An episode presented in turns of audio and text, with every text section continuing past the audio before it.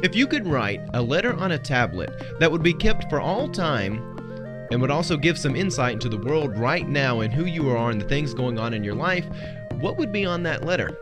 In this episode, we're going to be talking about the Vindolanda tablets, which are an interesting archaeological find related to England and Britain and also ancient Rome. And we're going to be talking about that along with the reality of unclean spirits, and perhaps we should say the unnatural, uncreated, but nonetheless real reality of unclean spirits. We'll get into all that fun language here for our final segment of the show. And we're going to be talking about demons and evil and things of that nature for that conversation as well.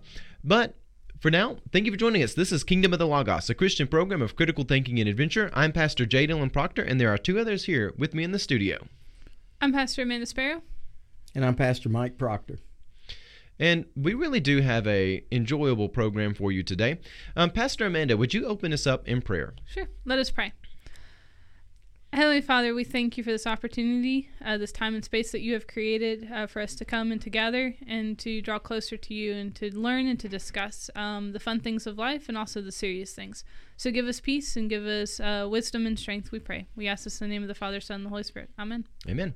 And for our first segment, before we get into those serious conversations, let's have some fun in our Unholiness Today, where we play buy, sell, or hold, looking at a variety of items and find out, are we buying, selling, or holding on these strange things? Um, and of course, you only get one hold per episode. And those of you out there in the audience, y'all send us your thoughts, questions, and comments as well. And the first thing we've got is actually from a viewer. So we're going to go ahead and play this for you. All right. So I really like wearing Boogaloo bibs. Love my bibs, but they finally broke. And uh, Eleanor loves them, right? She always knows that it's time to do work if I go put them on. So I did something special for her. And there is the dog, Eleanor. Model. If you didn't know, this is how a dog would wear bibs if dogs wore bibs. Hold on, stop, stop. Let's see. All right, so the dog here is wearing the bibs, the overalls. It's a big German Shepherd, and when I say big, she's a big girl. She's about one hundred pounds, and she has a bigger waist than an a adult man. Um, and so there's the question that people used to have, and I'll pull up this picture of Eleanor in the bibs. Very cute picture of the dog wearing the pants. People used to debate, if dogs wore pants, how would they wear them? Would it be this way or this way? And one way being the whole bottom of the dog, front and back legs are in the pants, and then the alternative is only the hips, or the rear hips back, um, as opposed to the shoulders. And buy, selling, or hold. Did Tyler answer this question on how dogs would wear pants? Yeah, I think so. I, I definitely buy that. I'm, I'm going to buy as well, but I would say, what about, you, you know, Eleanor's in good shape there, it looks like, but what about Loki? So I, I know Tyler, and I know he has two dogs. Yep. And so there's a husky. Um, you got you got one set. You got to have another set. But uh, outstanding. uh, he gets two thumbs up on on being uh, um, dog etiquette. Yep. All right. So next up in Unholiness Today, here we've got a little Chihuahua dog. I used to have a little Chihuahua dog named Charlie, and man, he is doing some crazy tricks. He goes up the man's back, climbing around the whole man's body as he does kind of some flips. The dog stays on top of him, whatever the highest point of the man is, going all the way up his legs, and the man is doing a handstand as the dog is now on his feet. He is fully upside down with his hands. The dog is way up in the air. Let me pull that down so the dog is fully visible. This is a very, very impressive scene here with this dog up there. Yeah, that is crazy. Yeah. So buy, sell, and hold on that. The athletic little dog. I, I think buy, although I do worry that dog's shaking so much, uh, though that may just be the natural state of Chihuahuas. I don't know. Yes. As someone who has owned a Chihuahua, that is what they do. They do. Okay. Well, because at first I was like, man, he looks scared, but he also looks like he wants to do it. So I'm not no, sure, he's... but that is, that's quite talented. Yes. Pastor Mike, buy, I'm sell, going, hold. I'm going to buy. Big buy. And uh, yeah, it's a, well, you know, it's a it's a medium buy, not a big buy. I'm going to buy, and, and I agree. I think there's a lot of talent in the man there, a lot of uh, coordination and strength, and and on the dog as well. But the, it would be a strong buy if you could get the Tyler bibs on that On the Chihuahua. That, that would, would be a, be a small bite. person. I don't think they could wear well, that. You, you have to well, do what you got to do. Do what you got to do. Yeah. All right. Well, going on next in Unholiness today, we have a car on a trampoline. And by this, we mean we've got some small hatchback dropped. And I believe this is in Australia. Yes, it falls down on the trampoline. Um, quite something to see there. We'll see if we can pull that up again. Yep. It comes down very short. Quite an interesting contraption. Are we buy, selling, or holding this? Uh, I think I'm gonna sell it just because I don't know where the car goes afterwards.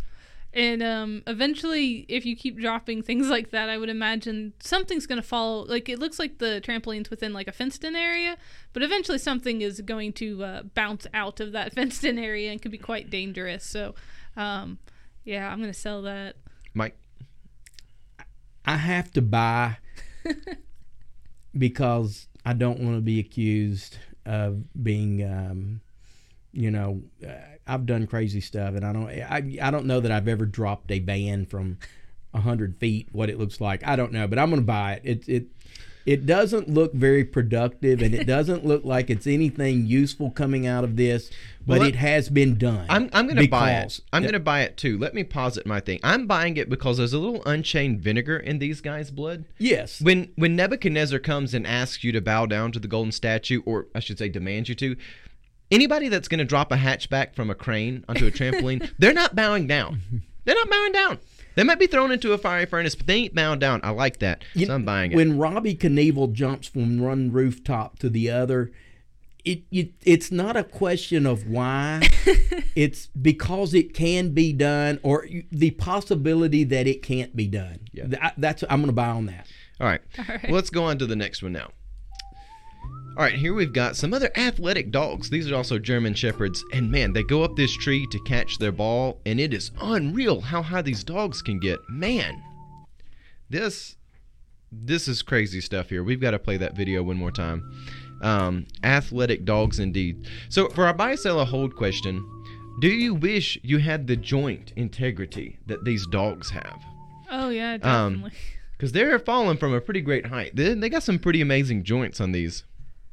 Yeah, no, I, I wish so. I mean, like, there's no way I'm falling from that tree limb or whatever and, you know, not spraining something or hurting yeah. something in the morning. So, yeah, I wish I was as athletic as those dogs.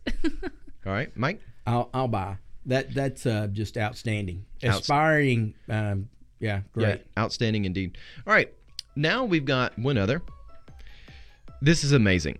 So we've got three dogs, Shiba dogs, and one cat. And they all wait in a choreographed wait. And then when all is said and done, they all together start eating. Now, I didn't know you could train a cat to do anything. Yeah. If if somebody out there knows the secret of training cats, that you can train a cat to do something, please let me know. I, I I literally didn't know you could train a cat to do anything. But I mean, that's not because cats are dumb. They just have a different... Um, they train people. Cats they train their owners persona. rather than tr- owners training their cats. Yeah, yeah, something like that's the case with them. Um, so buy, sell, or hold this cat that is trained to do something. something. Yeah, I think buy, and I think there's some kind of m- lesson in there about um, maybe the cat's trained so well because it's trained amongst the dogs, and so there's some kind of lesson about yeah. um, surrounding ourselves with good oh, yeah. good uh, peer pressure and things like that, or, yeah. or good company. So, uh, yeah, buy that. That's cool. Yeah, yeah. I, I wasn't going to buy until I heard what Pastor Amanda said, and I'm going to buy on, on based on her explanation. That sounds good. Well, moving along, now we've got some pictures. All right, so here we had a buff pit bull, but what about this buff naked cat? So naked cats are weird anyway. Here's a buff naked cat. Are we buying, selling, holding this? Selling that and maybe calling an exorcist. Like, there needs to be some holy water and a couple crosses involved in this. Like this, mm. this is and like it looks. Its paws are so muscular. It looks like it has fingers, and that just takes it to a whole nother level. Yeah, that that's not not good, Mike. I. I don't know what to do with it. It's it's so bizarre. I I think I'm going to to hold because part of me wants to buy because it, this is a tremendous specimen, but yet I don't know that it fits in the cat category. So I, oh. I'm going to hold on that. I, my one hold. It's spent. Oh, I'm I'm selling on this dude. um, yeah, he's he's a beast from some sort of apocalyptic book. All right. Next up, we've got another cat, and somebody has painted a picture of this cat. Um, going to give it some compliments for its figure, though the cat looks very sad in the painting. And there's this whole general notion that we find where people do pay to have their pets painted. Are we? Let's just buy, sell, or hold that. Having a professionally expensive made painting of your pet. I will buy it, because if I had more spending money, I think I would do it. Like, I, I think I've gotten to that level of crazy pet parent, and I'm okay with that now. Like, maybe, you know, before I had Duke, I, I would have been like, oh, those crazy people. But now I'm like, yes, no, I feel you. I got you. Uh, I'll buy it. Mike? I am one of the most spoiling uh, pet owners ever, but I'm going to sell. I, I just don't, I don't know. It's just, uh, that's crossed the line for me. I, I have a reason why I'm going to sell. Not because I'm opposed to like doing stuff with your dogs or making a painting yourself, but I, by the same logic, anybody that's dropping a hatchback on its top, they're not going to bow down to Nebuchadnezzar. The chances are, if you have the money and actually are having pictures painted of your cat, you're probably somebody who's a crony, who's who's kind of um, you you've done some deals, you've done some negotiating, you've worked yourself into Nebuchadnezzar's web. And you kind of like being near Nebuchadnezzar. You're kind of one of his cronies. I don't don't know if I have a good story for that, but but I feel like if you're willing to do that, you are a crony of somebody who is either a gross tyrant or somebody who's just gross in some way. So I'm going to sell on it for that way. You know, if if the cat, the cat, I'm just going to say it as nice as I can, it's obese. Yes. But I, you, there's something about that. It's like, oh, man, that's just not a good... Not a good picture of a cat. Yeah, no, it's it's it's, it's interesting.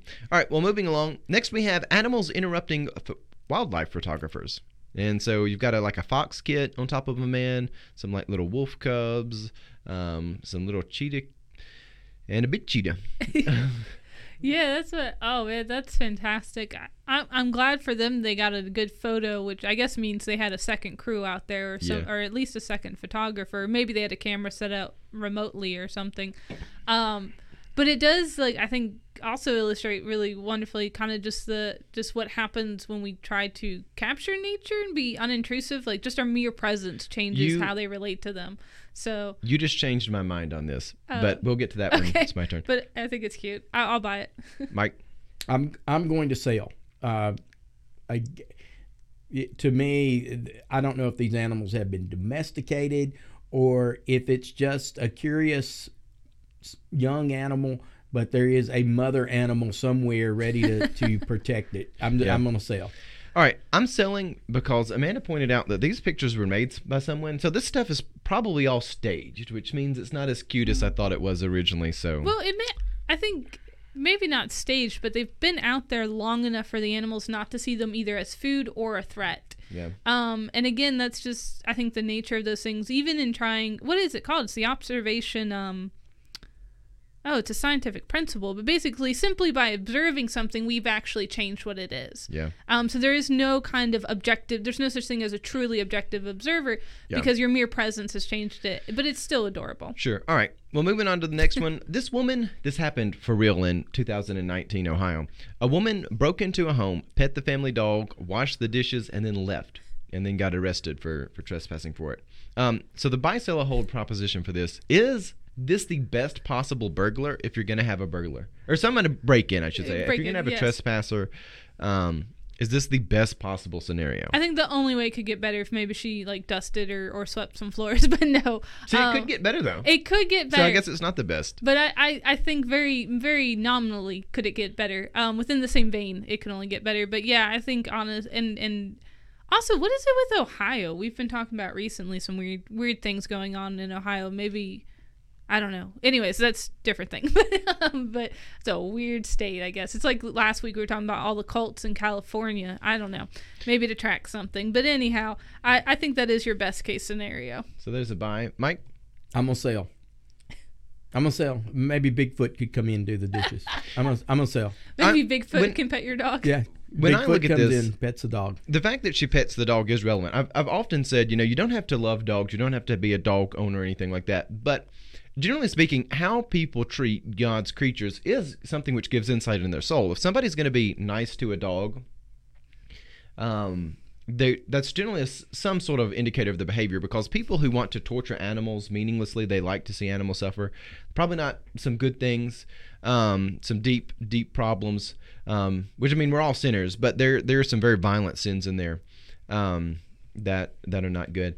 All right, so that is it for our pictures. And now we've got to go through this last list really quickly. All right. Um, So what we're going to be doing for the rest of Buy, Sell, or Hold, we got to do, so we're just going to be able to answer these one-word answers so we can get to our next okay. segment. Um, so we've got ten quick propositions. Okay. Number one, going to national parks is more fun with your family. So like to the Smoky Mountains, something outdoorsy. Going to an outdoors national park is more fun with your family, but going to a theme park is more fun with a church group. Hmm. Hmm. I, I'm... Uh, I know. I don't know. Uh, I'm gonna, I, I think I'm going to buy. But both can be fun, and you could flip that around, and I think it could still be fun. It depends on the church group, and it depends on the family, to be honest. Um, so. But generally buying. Generally buying. All right, yeah. Mike. Generally selling. Gen- I'm buying. Number two, grilling out is better than a spaghetti night in. So grilling out is better than spaghetti night in. I'm going to sell, I think. Mike? Buy. Buy. Um, having physical media, so like hard D V Ds, hard V H S tapes, is better than having digital copies of them, like owning movies on an Amazon. Buy. So buy? Yes. Sell. Sell? If two sodas, because a lot of this is Fourth of July barbecue themed, if two sodas came to Jesus and said, "Let us sit on your right and left," they would be Doctor Pepper and Mountain Dew. Oh, sell. Ugh, Mountain Dew. No. No, yeah, it'd be Doctor Pepper and Vanilla Coke. Oh, an, mm. an interesting choice, but I can see that. Mike? I'll sell. You'll sell? All righty. Uh, I'll sell too, even though I wrote it. Um, number six, swimming pool. Swimming. During the summer. So swimming in a pool on a summer night is more fun than swimming in a pool on a summer day. Yes. Bye. Bye. I miss having a pool so much. Bye. Mike. Mike. All right. Watching the seas part before Moses would have been a more beautiful sight than watching the floods recede as Noah. Yeah. Quicker. That would have been quicker. Yeah. So I'm going to buy. Bye. All right. Life on the ark definitely had to be a calling of God, because living with all those animals in that closed environment would have gotten old after an hour. Okay, not just the animals. Living with seven other people would have gotten old fast. So, yeah, I'm going to buy that proposition. Mike? Buy. All right, this one actually has to do with a conversation I had with some people that ate brains the other day. Hmm. Um, eating bugs is preferable to eating brains. Yeah. Mike? Buy. Buy. All right. Barbecuing in the evening is better than a big pancake breakfast. Buy. Sell. I done lost my hold. Yes. Having breakfast on the beach with Jesus after the crucifixion and resurrection would have been more stressful than the Last Supper before the crucifixion. Yeah, because they didn't know what was happening at the Last Supper. This is, God bless the disciples, and we're probably more like them than we care to admit, but they didn't have glue on. Then afterwards, that would be highly stressful, because Jesus be telling you, like, go feed my sheep. Yeah. I, I, I'm still concerned about who's going to betray. Is it I? Uh, Is it I? I'm going to go with the, with a sale. Okay. Oh, I'm I'm definitely buying. In light of everything that goes on, because not only were they worried about that, but now Jesus is like calling Peter out. He's like, "Do you love me?" Yeah, well, yeah. It, I mean, it was definitely directed at Peter, but let's, I mean, I don't think Peter was the only one squirming in the seat in that, yeah, that conversation. I, no, I don't think so either. I think they were all squirming in their seat. What well, about John? What about him? Well, he's going to live yeah, forever. I, no. I love that. Like, just the height of them not understanding what Jesus yeah. has to say right there. That's a fantastic chapter. Alrighty. Well, that wraps up our buy, sell, or hold. So, you know, that whole segment went a little bit long, but it was kind of fun. Um, we're going to be back to talk about some interesting archaeological finds. So thank you for joining us. We'll be back here in a moment.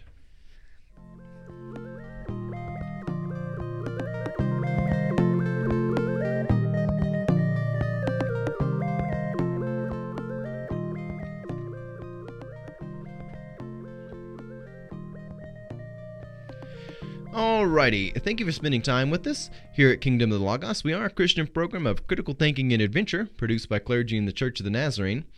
And we're going to be talking about some old adventures. And we're going to be going back in time to talk about some letters. But I want us to imagine just for a moment. Imagine making something that gives insight into life today. Really, can you imagine trying to, especially with everything going on in twenty twenty, trying to put something out there in the world that would capture this moment for future generations to see and understand? Today, we're going to be talking about the Vindolanda letters, and letters play an important role in our world, even if conventional mail is getting less and less used. But when you look to our New Testament, you'll find like a whole lot of our Holy Scriptures are actually letters. Um, we have a, a lot of letters that have been influential in, in the history of the church. When we study events like world wars, we find that letters are very powerful. They give us insight into life between soldiers and their family and a lot of things going on in the world. Letters can do a lot to encapsulate history, and today we're going to be talking about the Vindolanda tablets, which are letters from the ancient world. And we're going to have some fun talking about them as well. We're going to have some fun imagining if we were to write a letter that would be put on a little plank of wood that would be kept for all time. And they're about eight inches by three inches. They're not terribly large. If we had these little letters, what would you put on there? Um, just for a little quick history of what we're talking about. So these Vindolanda letters, as they are called, they are little wooden planks. They're little wooden tablets. They're about eight inches by three inches, so they're not terribly large, and they were all found in the Vindolanda region there in England. And they date from the first and second century, and they are some of the oldest writings that we have from the regions of Roman Britain. And it really is a an interesting archaeological find because these were just letters between people. They might be letters between soldiers and their families, um, maybe a a higher-ranking soldier and his wife. You find a lot of really interesting things, and even correspondence between different military activities where they're detailing things, itemizing things. But these letters really, truly are fascinating because they were all handwritten by the people that sent them, so it wasn't like some scribe had something they were putting out there. This was just people's personal stuff. And one letter in particular, which is numbered number three hundred forty-six, is fascinating. And it's a letter that's to a soldier, and it's presumably from his parents. And just to give you insight into how much life was similar to us it was today, even though this is ancient Rome, the letter says, um, I have sent you, we don't know what the number is, but I have sent you X amount of pairs of socks from Satua, two pairs of sandals, and two pairs of underwear. Um, we have also another pair of sandals sent, and the name that's associated that, we don't know who they were. Then it says, greet Elpius, Teriticus, and all your other messmates, whom I love that you live with, and you have the greatest of good fortune. So, an interesting letter that was sent from presumably his parents to this soldier, and again, he got underwear and socks, um, which confirmed that in the ancient world, they... can only imagine like a burlap pair of socks. That'd be awful. I, I don't know how, you know, as an adult, sock getting socks is actually pretty good uh, for like Christmas, because like a, a good pair of socks goes a long way. What do y'all imagine ancient socks to be like? I would have imagined some form of ancient underwear, but socks is something I wasn't expecting to have read here. Well, and I think it's funny too. It's like we sent you sandals and socks, and I'm just like, huh, I don't know enough about first and second century Roman military garb to know, did you wear your socks with sandals? Like, are you saying they have no taste? No taste. And um but also, like, I mean, I guess boots would have obviously been invented by then, so maybe that some you had boots for the rainier weather, or the depending on where they were in Britain, it could have been very wet and marshy, so I I don't know, but yeah um yeah, it's, that's that's strange. Yeah, it, it is kind of interesting. So I want us to play a little bit of a game with this, because you know, how we record the world around us is actually very meaningful. I mean, especially when you look throughout the Holy Scriptures. You look in the, the Old Testament, and we're going to be going here at Jolton to the book of Nehemiah come Sunday. And, you know, it's a memoir. It's it's often associated with the book of Ezra. Of course, they used to be one text, but you look at something like that where you've got a memoir. You look to the New Testament, you've got letters from Paul. Letters that are sent to people can be very, very meaningful. And you even look in the book of Revelation, Jesus has these seven letters to the churches. And yes, there were real churches.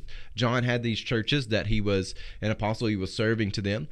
But I want us to imagine in our lives, if we were to write a letter Um, how important would that be? Because this kind of challenges us to to kind of contemplate all of our actions may actually have a bigger impact on history than we thought. Mm-hmm. You know, I don't imagine whoever was writing this letter to the soldier about, you know, underwear and socks would have thought that this would be kept for basically all time. And people would have this and they would look at it and be like, okay, so this is what life in ancient Rome was like. You know, our actions do have a lot larger impact than we realize. Um, and if we were to sit down and deliberately know that you were going to write something on a little tablet letter that's about eight inches by three inches, some of them are more square, others more rectangular. I've got some pictures of them up and some different people working at the archaeological site. I want us to imagine today that we were going to write some letters on one of these little cards. So you've got about eight inches by three inches, about the size of a note card, something like that, not a lot of space. If you're going to write a letter, what would you put on there? What would be the general message? And I've got three categories for us to choose from. And here in the studio, we're going to have some fun with this. One, you can write a letter to your family, or two, a letter to a group, sort of like Paul writes us to a church, or three, we're going to break the laws of physics and time and let you write a letter to yourself from the past if you want to. But I want each of us to take some time and say, if you could write a letter, what would your, which of these three categories would you pick and what would be on there? So, Amanda, would you like to go first? Uh, I'll let someone else go first if they've got Mike? Their thoughts. I, yeah, I've got I've got an answer because I actually had the the opportunity to pastor, a former pastor uh, who had gotten elderly, and that's, uh, I don't mind t- sharing his name, Norman Ritchie. And he called, and though he didn't write it down on a on a three by eight card, but he left a message for me. And often he called himself Paul, and he would call me Timothy because he was mentoring me. And he would, he said, this, uh, Timothy, this is Paul. Yeah, I'm an old man. I have fought the good fight. I've run the race, but now it's your time to carry the gospel. And I mean, he would give me this beautiful, uh, and I, and I kept that recording. I actually transferred it onto some digital stuff. And when he passed away, he had mentored so many people. And by using that, that, that group language and church language of Paul and Timothy, his children, but the, the entire sanctuary at that, at that funeral could place themselves in that role of Timothy, and it spoke volumes. So uh, I would I would go with I would choose number two there, a letter to a group, and I would probably place it in the uh, names of biblical characters in, in that in that light. Okay. Very interesting. Um, so, yeah, cool. Amanda, what are your thoughts on this? Yeah, um, I think if I were to have something and if I knew it was going to be kept for all of history, I think um, I would tend to lean towards the letter to your family, kind of because, I mean, when you're writing to a group, even, well, everything's digitized now, so almost everything we do in some form or fashion is preserved for as long as there are these mediums, which is a scary thought because uh, we've done some silly stuff even on this program. But um, that uh, I don't know if I'd want people to necessarily uh, be like, oh, wow, this is indicative of, of you know, twenty twenty. Um, but anyways, um, I think also sometimes when we do these for- more formal things, life is kind of artificially preserved.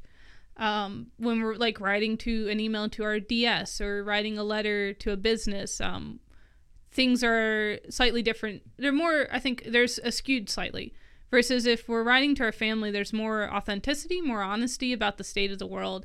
And I think, like you said, I mean, who thought it would be, uh, important to write about socks and underwear and sandals? And yet for this soldier who's far from home, Uh, these are vital things for him to have. And then also to hear somebody who probably wasn't, or we don't know what faith they were, but in the first, second century, they were probably some kind of pagan Roman pantheon. But still, to hear that somebody was praying for you, and not just you, but your fellow people with you, like just normal everyday sentiments become very vital and very important for the life and health of a person. So um I could hope that maybe if I wrote a letter to my family, it would be that kind of encouraging and empowering um for not only me and for them, but for whatever future generations would stumble upon it. So, yeah, I like that. You're just talking about a letter to your family, just showing the love of the family to illustrate that. Very important. Mm-hmm. I mean, and again, all this stuff, there's not really a, a good fixed answer to this because learning that people wore socks in ancient Britain, whether they wore them with, because now we have to sort out, do they wear socks with sandals or socks with boots? I wouldn't have expected there to be socks at that time. So that's yeah. kind of a fascinating thing. Um, so there's a lot that can be learned from a letter like this. If I were to write a letter, you know, my temptation is to write a letter to myself telling myself something like, you know, all the biblical stories are true. It's all true. It all comes true. Um, it's all true. But if you were to try to describe like twenty twenty, nobody would believe you. Yeah, I wouldn't believe myself. If if somebody told me a year ago what would be going on this day, I wouldn't believe it. So I would write a letter to my family as well. I'd write a letter to my brother. Um, and I would be thanking him for the twenty-fifth birthday party he threw for me. Um, when I would turn twenty-five, my brother, I woke up and he had a briefcase with some literally G P S coordinates in it and the keys to, at the time I had a B M W Z three, which was used in one of the James Bond films, um, Goldeneye.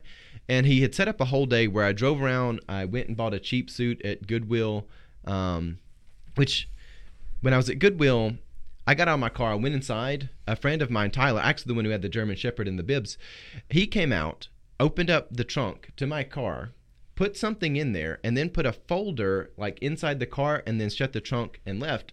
And there was a cop sitting like right next to us. And I went inside dressed in certain clothes, came outside in a different set of clothes, got in the car and left. And then a few minutes later, Tyler followed me because we were playing like a, a a game with like Bond villains and stuff. The cop didn't say anything, which tells you the cops are doing a bad job at their job. That was the most suspicious thing that could possibly happen, and they didn't care. Um, but anyways, I would just have a letter to my brother thanking him for that. And again, you've only got about eight eight by three, so not a big, big card to write this, but say thanks for this birthday party where you let me pretend I was like James Bond for a day. You you had Tannerite. I got to shoot Ernst Stavro Blofeld, Jaws. They all blew up. Blew up a wheelchair with a cat.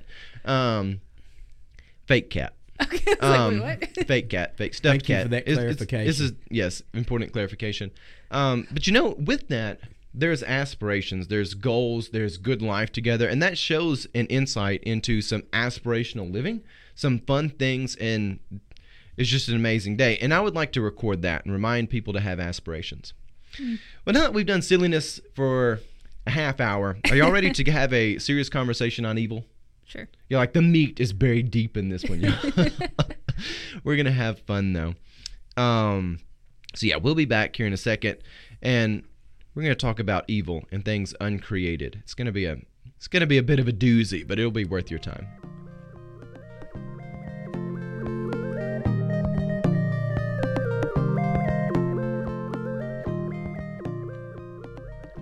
All right, and it is time for the final segment of the day, the final countdown. All right, so we're going to be talking about evil.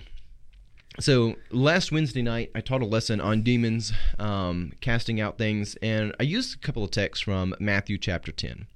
And in Matthew chapter ten, you get Jesus twice commissioning and giving people authority over unclean spirits to cast out demons. Um, the first verse you actually find in Matthew chapter ten, Matthew ten one reads, "Then Jesus summoned his twelve disciples and gave them authority over unclean spirits to cast them out, to cure every disease and every sickness." And then in Matthew ten seven, he says, "As you go, proclaim the good news. The kingdom of heaven is come near. Cure the sick, raise the dead, cleanse the lepers, and cast out demons." Uh, it's pretty explicit that Jesus gives them authority and commissions them to cast out evil. And one of the things is we need to have a discussion about this. I, I taught a lesson Wednesday that says our society needs more exorcisms. A lot of people were kind of shocked by that. They were like, "What are you talking about?" And and I was like, well, so many times we kind of have the Hollywood expectations of evil that entities that you might call a demon, they they kind of look something human-esque. Maybe they're a little transient. They can move through walls, something like that. But they generally mimic the human form um, to an extent. But the truth is, is evil is something which is uncreated, and we'll get to all this in a second.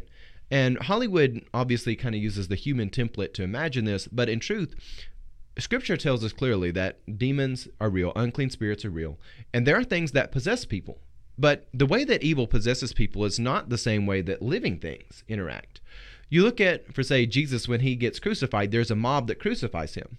The whole mob mentality is a real conscious evil that can possess people, but it's a unique form of consciousness. And what's interesting is whenever people get part of a mob, whether they're crucifying Jesus or, you know, whatever mobs are, are doing, a lot of times they don't feel personally guilty about the horrible things they've done, because when you're in the mob possession, you kind of feel severed from your own consciousness. Now, that doesn't mean that you won't be held accountable. I mean, God is the judge of the living and the dead. But whenever people are possessed by a mob, when they're possessed by something like that, they do feel severed from their consciousness, which also reminds us that your feelings don't tell you whether you're doing something wrong or not. But I want us to have a conversation about this, because evil is something that is interesting.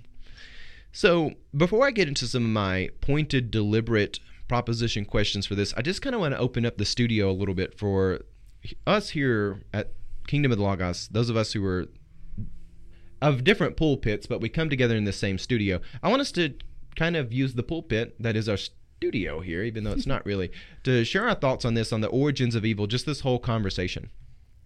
Amanda, do you want to go first? Yeah. Okay. Do you, do you have a, um, just in general? Yeah, just general thoughts about evil and its its origins and things of that nature.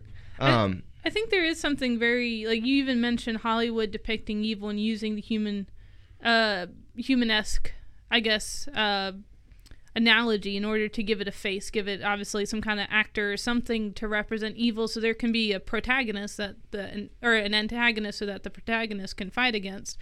Um, and I also think it's interesting, a lot of supernatural kind of genres, whether it's T V shows or, or movie series, uh, some usually sometime that happens in them is when the protagonist goes up against what they think is a supernatural evil and ends up being just a human being. Yeah. You have that in X-Files. Supernatural's done an episode Scooby-Doo. About that. Yeah, it, well, that's basically the premise of Scooby-Doo, is that the real villain are humans all along. Yeah. Um, and I think there's something interesting, though, to play with that in the origin of evil, is to realize that evil exists because humanity has made the choice of disobeying God, uh, living in wrong relationship with others, with creation, even within ourselves. And yet, evil is not a person. Yeah. And I think there's an interesting dynamic that has to take place, and we have to understand that as we go to do battle with evil. Yeah. That although evil can possess people. Yeah. And again, not just a Hollywood version of heads spinning around and spilling out pea soup, but evil, very real evil, whether it is the evil of a mob mentality or nationalism, racism, sexism, whatever isms we want to throw in there, mindsets of oppression and hurt and pain, uh, that those do exist, or people are possessed by them. And yet, no one is outside the bounds of grace. And so there is a redemptive arc, to continue our story analogy, yeah. f- that is available to all people. Yeah, and and, and it, it, I think it's hard, because it's easy if our enemy stays our enemy, right? Yeah. If that person that hates and is evil and is possessed by evil stays possessed by evil, they're easier to deal with than if I say that's a human being and I have to deal with their evil. Yeah. I have to call out their evil, but they're still a human being. And, and yeah. It's very complicated. It is. And within this chapter here in Matthew ten, one of the things that he predominantly emphasizes is that it's not going to be obvious necessarily who mm-hmm. is evil, because it comes as wolves in sheep's clothing, and we somehow think that we're immune from that. We kind of put these arbitrary rules around who can be evil and who can't in the modern world. Um, but whenever you do see people be possessed, I know I used the illustration of the mob earlier, and just to kind of return back to that, there really is a different form of consciousness that takes possession of people. Um, and I know you kind of brought up the whole like oppression victim kind of language. You know, Marxism used a lot of that, and it would convince people, and mm-hmm. you found this throughout Russia, that you're you're oppressed by these farmers who were, in all actuality, like as poor as everybody else was, but they, they would go and kill these people. Mm-hmm. You know, like you have like millions of people dead within just a, a very short period of time, because people got possessed by this mob mentality that says, oh, we've got to go kill the farmers, and they do wicked, wicked stuff. But Jesus on the cross, and you find this in Luke's gospel where he says, Father, forgive them, for they know not what they do. There is this general understanding in Scripture that says God did not create you to be part of a mob. Mm-hmm. And, and when you're dealing with evil, Jesus makes that distinction. I'm not saying Jesus says they're not guilty of what they're doing. Right. He's willing they're to forgive them. They're still accountable. Yeah, there's still some level of accountability. But And one of the reasons why I want us to talk about this, and one of the reasons why I taught the lesson I did Wednesday, is loving your neighbor also is casting a demon out from them. Mm-hmm. And we, we live in this day and age where we think everybody kind of agrees on what evil is. In Scripture, we find, you know, in, in Matthew eight, there are people who are mad at Jesus for casting out a demon. You look in Acts chapter sixteen, there's the little girl possessed by a spirit, and people are mad, mm-hmm. outright mad when Jesus, well, not when um, Paul and Silas cast the, the demon out. They're like, hey, hey, you go to jail. We liked that demon in that little girl. Right. Um, and...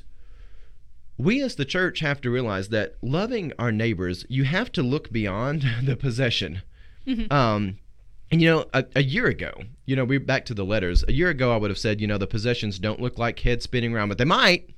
They might well, now. Yeah, we don't discount that. I'm, yeah, um, I'm not going to discount that. L- listen, there are some weird things in ministry that, that, that all the years, you, you could go four years to a Bible college, another, you know, three to five years in seminary, and another three to five years in a doctorate, and you will still not be prepared for the weird nonsense that happens in ministry. Um, I remember one time we were at, we were doing a basketball night at Trinity. I wasn't even, an ass- I was still in college, so I wasn't even assigned to Trinity. I was just attending there. I was starting to build up some kind of relationship and trying to to become more of a leader in the church, but Pastor Mike was the pastor there then, and another associate pastor, Ryan Jolly, and this kid just comes running up to us from the community and says, hurry, quick, my mom needs holy water. And we're like, what? And they're like, my mom needs holy water. And so Mike grabbed a bottle of water, and, and, and we prayed over it, and we handed it back to this little girl, and she ran back out to her house. I have no idea what the end of that story is. Uh, nobody in college sat me down and was like, this is how you sanctify holy water, or what even you, know, you do with holy water. That sounds like a story from the book of Acts itself. And even with the un... unsure ending of it, because like you read through that story, like what happens to the girl? We like, don't know. Yeah, don't and, know. And that's what, and, and so, yeah, but yeah, there is this like, uh, I don't know where I was going other to say, yeah, sometimes...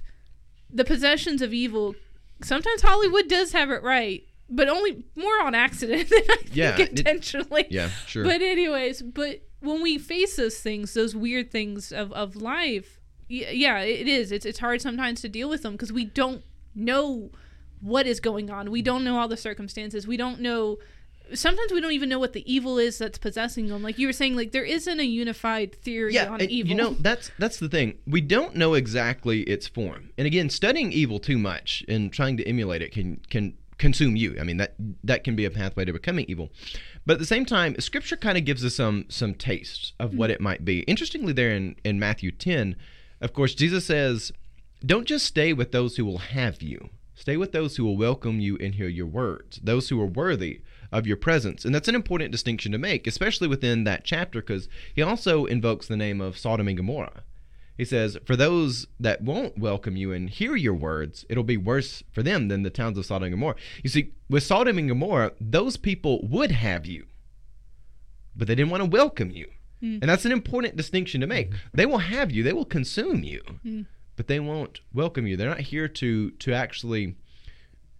have a negotiation with you and, and learn something, or there's no acceptance. They, yeah, there's, and even that word has kind of got a dislocated usage in our modern day and age. But anyways, Pastor Mike, what are your thoughts on all this evil, its origin, and how we we interact? Well, you know, I think first of all, God did not create evil. I think it's the absence of God that evil comes about, because if we look at Genesis, especially in the creation story where, where you know, God, he looked at all that he had created and, and it was very good.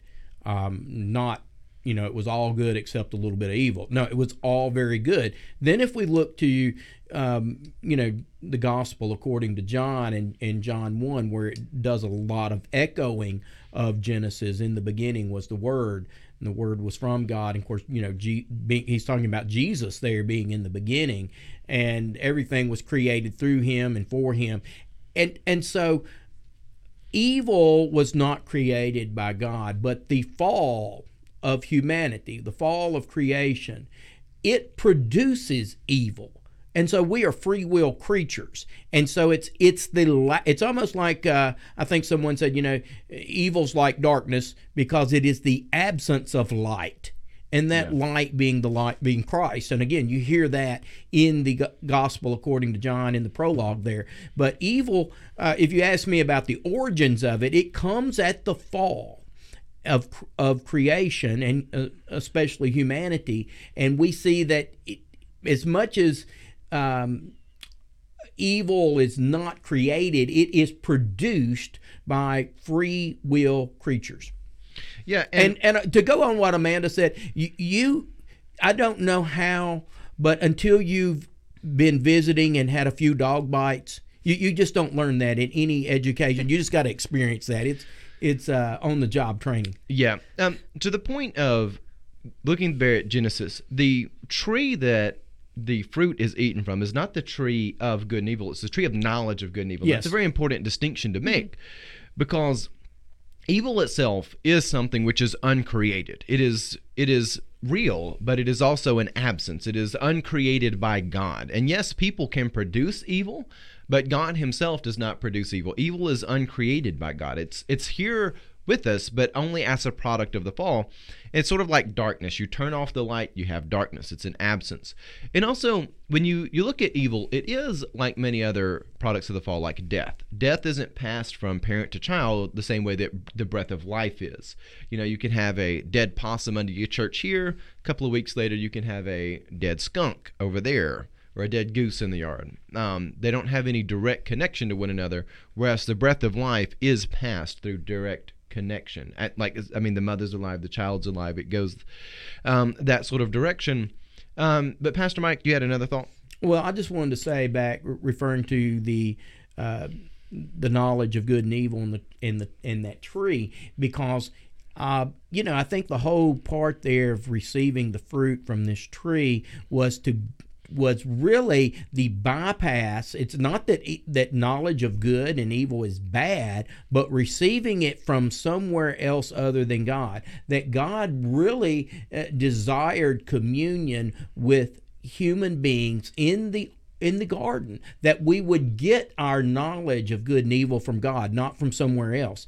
And so the absence of light is also, I think, the absence of learning from God. And so going to this is the absence of communion from God, receiving our, our understanding and, and developing it, trying to, to bypass God in some type of way. Sure. uh, is, is indeed the, the origins of evil.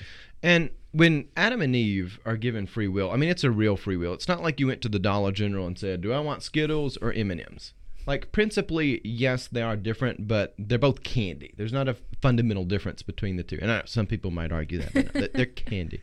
But if you make a decision like it's the fourth of July weekend, if you wake up tomorrow and say, I'm going to kill my brother, or you wake up tomorrow and say, I'm going to have a barbecue with my brother, very different outcomes. Mm-hmm. And if you if you go one path, the world will be forever changed. Your life will be forever changed. Your your brother will be no more after that's over. There is a fundamental difference between those choices. And God gave them a, the ability to do that. They could choose God or they could reject God. And in rejecting God and listening to the the tricks of the serpent, which were were clever. He gets her to focus on whether or not the tree is, or the fruit is good for food, and I think it, it probably was, but that's not the whole story. You you took to one piece of truth to sell yourself a lie.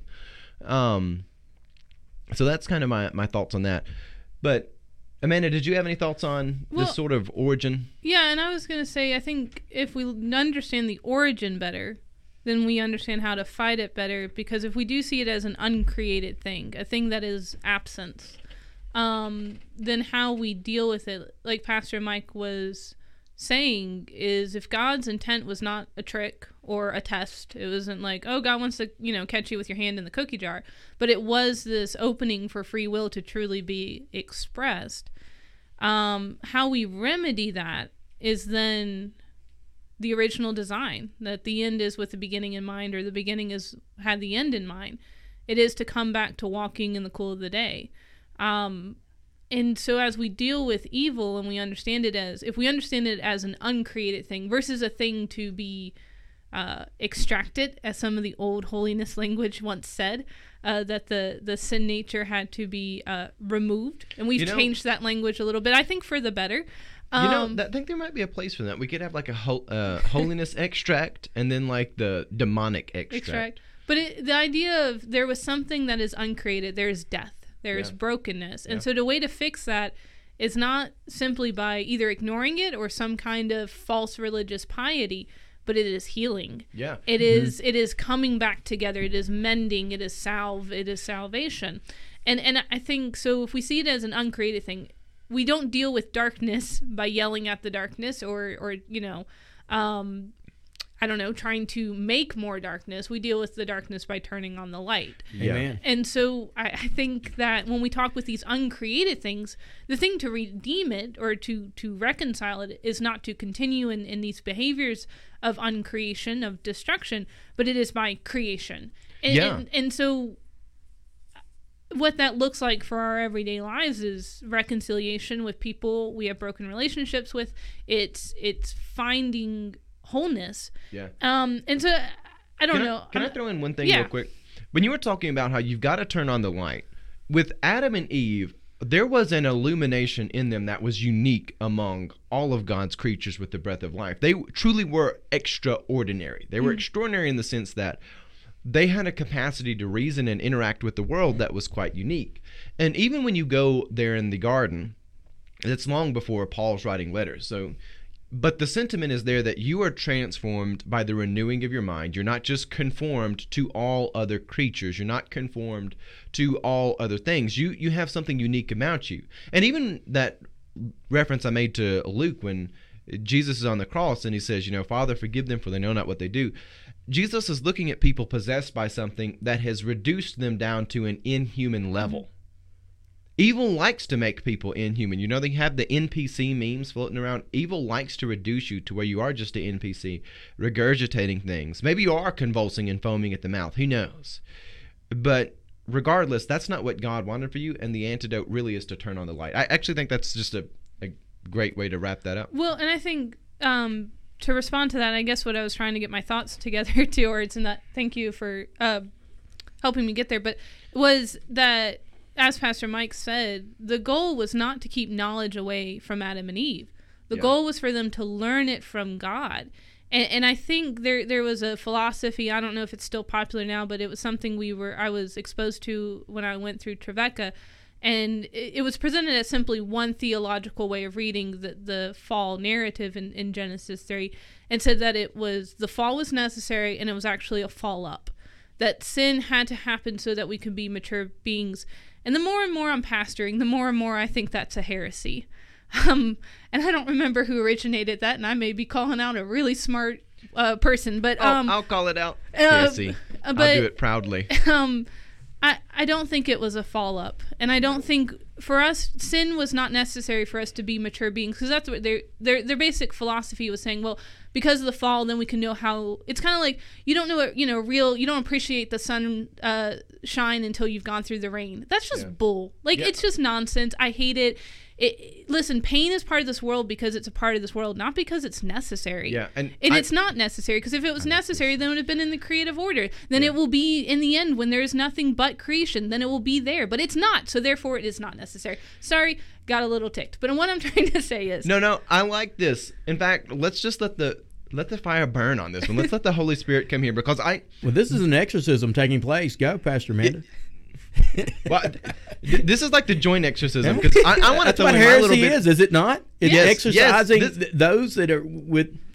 We're gonna oh, excommunicating. Yeah, we're excommunicating. Th- this is a heresy that does need to be rooted out, because it's the whole idea that God exists as like the opposite of the devil. That you mm-hmm. can only see God's goodness by the evilness of the devil. It's, it's, it's sort of this dualism. False.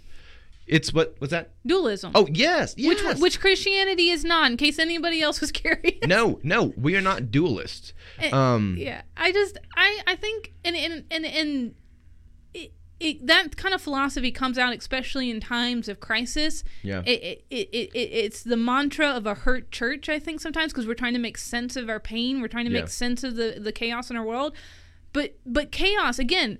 It's uncreated. There is no yeah. sense to it. It. It's not orderly. It, it it it cannot abide by the rules of order and logic. And, and now, yes, evil is smart, and evil knows how to misuse, like we see in the serpent, misuse and, and confuse the created order. But it does not orderly within itself. And so sure. how dare we try to fit it into the order created, uh, the creative order. Yeah, and, mm-hmm. and to the point of... A wolf in sheep's clothing. Yes. Yes, a wolf in sheep's clothing, indeed. To the point of...